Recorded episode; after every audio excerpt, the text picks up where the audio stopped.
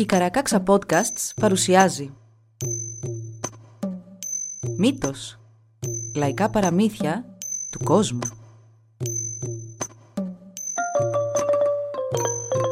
Κάποιες ιστορίες μπορεί για κάποιους να περιλαμβάνουν ευαίσθητο υλικό. Για περισσότερες πληροφορίες για το κάθε επεισόδιο, συμβουλευτείτε τις σημειώσεις του όπου βρήκατε αυτό το podcast.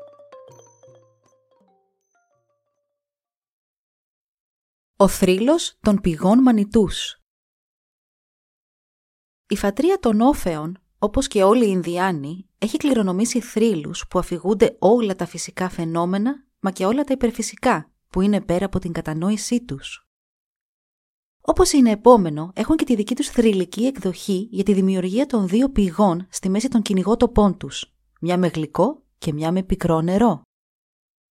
Αυτή η ιστορία μας εξηγεί και τον λόγο που χωρίστηκαν οι φατρίες των Κομάντσι και των Όφεων.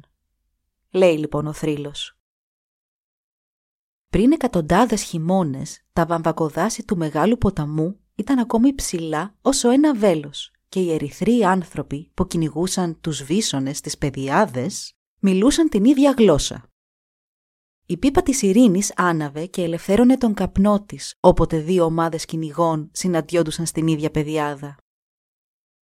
Εκεί η γη και τα θυράματα δεν τελείωναν ποτέ και κανένας λαός δεν ξέθαβε το τσεκούρι επειδή ένας ξένος κυνηγός μπήκε στη γη τους. Μα αντίθετα, τον φόρτωναν να πάρει μαζί του ακόμη μεγαλύτερη ποικιλία κρεάτων και του έκαναν δώρο την πιο περίτεχνη πίπα για το ταξίδι του.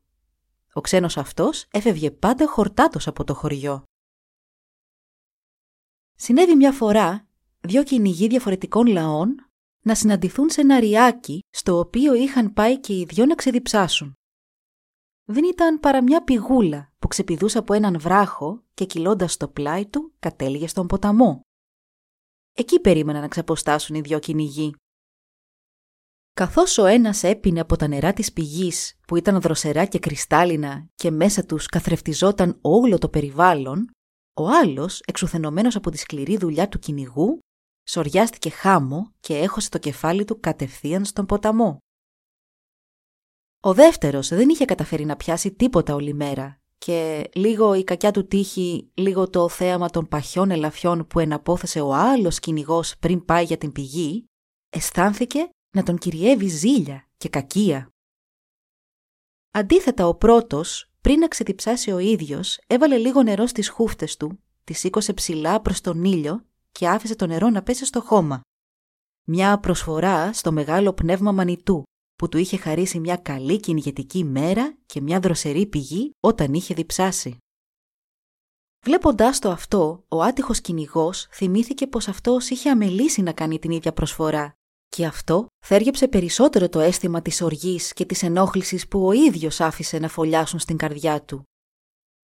Το κακό πνεύμα τότε τρύπωσε στο σώμα του και άρχισε να ψάχνει κάποιον πενιχρό λόγο για να ξεκινήσει καυγά με τον τυχερό κυνηγό που βρισκόταν απέναντί του. «Γιατί ένας ξένος» ρώτησε ο άτυχος κυνηγός και σηκώθηκε όρθιος «να πίνει κατευθείαν από την πηγή ενώ κάποιος στον οποίον αυτή ανήκει να αρκείται να πίνει από το νερό της που ρέει» «Το μεγάλο πνεύμα μανιτού είναι αυτό που βάζει το δροσερό νερό στην πηγή», απάντησε ο άλλος κυνηγός. «Για να πίνουν τα παιδιά του το αγνό της νερό. Το τρεχούμενο νερό είναι για τα θηρία που περπατούν στις παιδιάδες. Ο Άος Σακουά είναι αρχηγός των Σωσόνη και πίνει από την πηγή». «Μα η Σωσόνη δεν είναι παραφιλή των Κομάντσι», είπε πάλι ο άτυχος κυνηγός. «Ο Ακό Μίσ είναι ο αρχηγός όλων των φατριών. Πώς τολμά ένας Σωσόνη να πίνει καλύτερα από αυτόν» Μα ο Μανιτού το έχει πει. Οι σωσόνοι πίνουν από την πηγή, ενώ οι άλλοι λαοί από το νερό που ρέει στα λιβάδια. Ο Άου Σακουά είναι ο αρχηγός του λαού του και οι κομάντσι αδέρφια του. Ας πίνουν και οι δύο από το ίδιο νερό. Οι σωσόνοι υπακούουν τους κομάντσι. Ο Ουακό Μίσ είναι αυτός που οδηγεί ολόκληρο τον λαό στον πόλεμο. Ο Ουακό Μίσ είναι ο αρχηγός των σωσόνοι, όπως είναι και αρχηγός του δικού του λαού. Ο Ουακό Μίσ λέει ψέματα. Η γλώσσα του είναι διχαλωτή σαν κροταλία και η καρδιά του μαύρη σαν του Μίσο Τούγκα. του κακού πνεύματος. Όταν ο Μανιτού έκανε τα παιδιά του, τι κι αν ήταν Σωσόνι ή Κομάντσι, Αράπαχο, Σίαν ή Παΐνε, έδωσε σε όλους βίσονες να φάνε και καθαρό νερό της πηγής να ξεδιψάσουν. Δεν είπε στον ένα να πίνει εδώ και στον άλλον εκεί. Την κρυστάλλινη πηγή την έδωσε σε όλους για να πίνουν. Ακούγοντας τα αυτά, ο Ασκό Μις φούντωσε από οργή. Μα η δειλή του καρδιά τον απέτρεψε από το να ξεκινήσει μάχη με τον ήρεμο Σωσόνη. Μιας και οι ερυθρόδερμοι δεν συνηθίζουν να μιλούν και πολύ, ο Σωσόνη δίψασε και έσκυψε να πιει άλλη μια φορά από την πηγή. Ο πολεμιστής Κομάντσι τότε όρμησε στον γονατιστό κυνηγό και με όλη του τη δύναμη βύθισε το κεφάλι του στο κινούμενο νερό. Το κράτησε εκεί, ώσπου το θύμα του δεν αντιστεκόταν πια, τα σφιχτά του άκρα χαλάρωσαν και κατέρευσε μπροστά στην πηγή, πνιγμένος και νεκρός. Ο δολοφόνος στάθηκε πάνω από το πτώμα και πριν προλάβει να καταλάβει καλά-καλά τι είχε κάνει, εκεί που μέχρι πριν λίγο βασίλευαν η εκδίκηση και το μίσος, τώρα ήρθαν οι τύψεις και η μετάνοια. Με τις παλάμες του κολλημένες στο μέτωπό του, έμεινε να κοιτάει με φρίκι το θύμα του, που βρισκόταν ακόμη με το κεφάλι μέσα στο νερό. Ασυνέστητα ο Κομάντσι έσυρε τη σωρό λίγα βήματα μακριά από το νερό και μόλις το κεφάλι του νεκρού Ινδιάνου βγήκε από το νερό, είδε κάτι που τον τάραξε αρκετά. Φυσαλίδες άρχισαν να βγαίνουν από τον πάτο της πηγής και να βγαίνουν στην επιφάνεια, όπου και έσκαγαν αφήνοντας πίσω τους σφυρικτά ένα αέριο. Ένα ημιδιάφανο νέφος σηκώθηκε από το νερό που σιγά σιγά διαλύθηκε για να παρουσιάσει μπροστά στα έντρωμα μάτια του δολοφόνου τη φιγούρα ενός ηλικιωμένου Ινδιάνου. Τα μακριά κατάλευκα μαλλιά του και το πυκνό του γέννη έτρεμαν απαλά σε έναν άνεμο που πήγασε από το στήθος του. Πάνω του ζωγραφισμένο ήταν το γνωστό το τέμ του τρανού Ουάου Κάου Αγκά, του πατέρα των Κομάντσι και των Σωσόνι, την ιστορία του οποίου πέρασαν οι λαοί από γενιά σε γενιά με ιερογλυφικά, εξιστορώντας τις καλές και γενναίες πράξεις αυτού του πολεμιστή όταν βρισκόταν στη γη. Ο γέρος τέντωσε το χέρι του κρατώντας ένα πολεμικό ρόπαλο και είπε στον δολοφόνο «Καταραμένε του λαού μου, τούτη τη μέρα έκοψες τον δεσμό μεταξύ των πιο δυνατών λαών του κόσμου και το αίμα του γενναίου σωσόνι κραυγάζει στον μεγάλο μανιτού για εκδίκηση. Ασκυλά το νερό από εδώ και μπρος σάπιο και πικρός στους λαιμούς της φυλής σου. Λέγοντας αυτό, η φιγούρα άρχισε να στροβιλίζει το πολεμικό ρόπαλο από κόκαλο τάρανδου πάνω από το κεφάλι του Κομάντσι και ξαφνικά, με μια κίνηση, το κατέβασε στο κεφάλι του.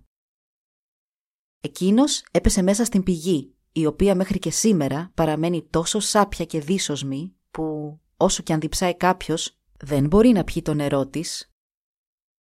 Ο καλός Ουάου Κάου Αγκά όμως, θέλοντας να αφήσει πίσω κάτι στη μνήμη του πολεμιστή Σωσόνη, που ήταν ήδη τιμημένο στη φυλή του για την καλή του καρδιά και το θάρρος του, χτύπησε με το ίδιο ρόπαλο έναν βράχο που σχεδόν κρεμόταν πάνω από το ριάκι και που δεν είχε δει τίποτα από όσα είχαν συμβεί εκεί. Ευθύς ο βράχος έκανε μια στρογγυλή τρύπα, από την οποία άρχισε να τρέχει άφθονο, αφρίζο νερό, που και στον πιο ξεδιψασμένο οδηπόρο θα φανεί σαν μέλι. Έτσι παραμένουν μέχρι και σήμερα οι δυο πηγές, ένα αιώνιο ενθύμιο του φόνου του σοφού Σωσόνη και της αυστηρής δικαιοσύνης του καλού Ουάου Κάου Αγκά. Χωρισμένοι για πάντα παραμένουν και οι κομμάντσι με του Σωσόνη, παρόλο που ακολούθησε ένας πολυετής πόλεμος ανάμεσά τους. Κόστησε τη ζωή σε πολλούς κομμάντσι ως αντίπεινα για τον θάνατο του αρχηγού Σωσόνη.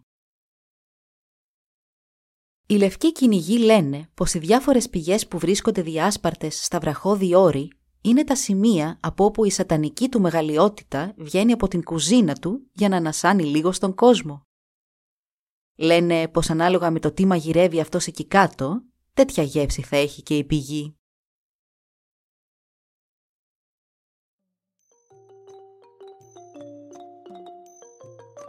Εδώ λοιπόν η ιστορία μας έλαβε τέλος. Μπορείτε να μας βρείτε στην ιστοσελίδα www.karakaksa.com για να μας ακολουθήσετε και να μας υποστηρίξετε. Σας ευχαριστούμε που μας παρακολουθήσατε. Γεια σας!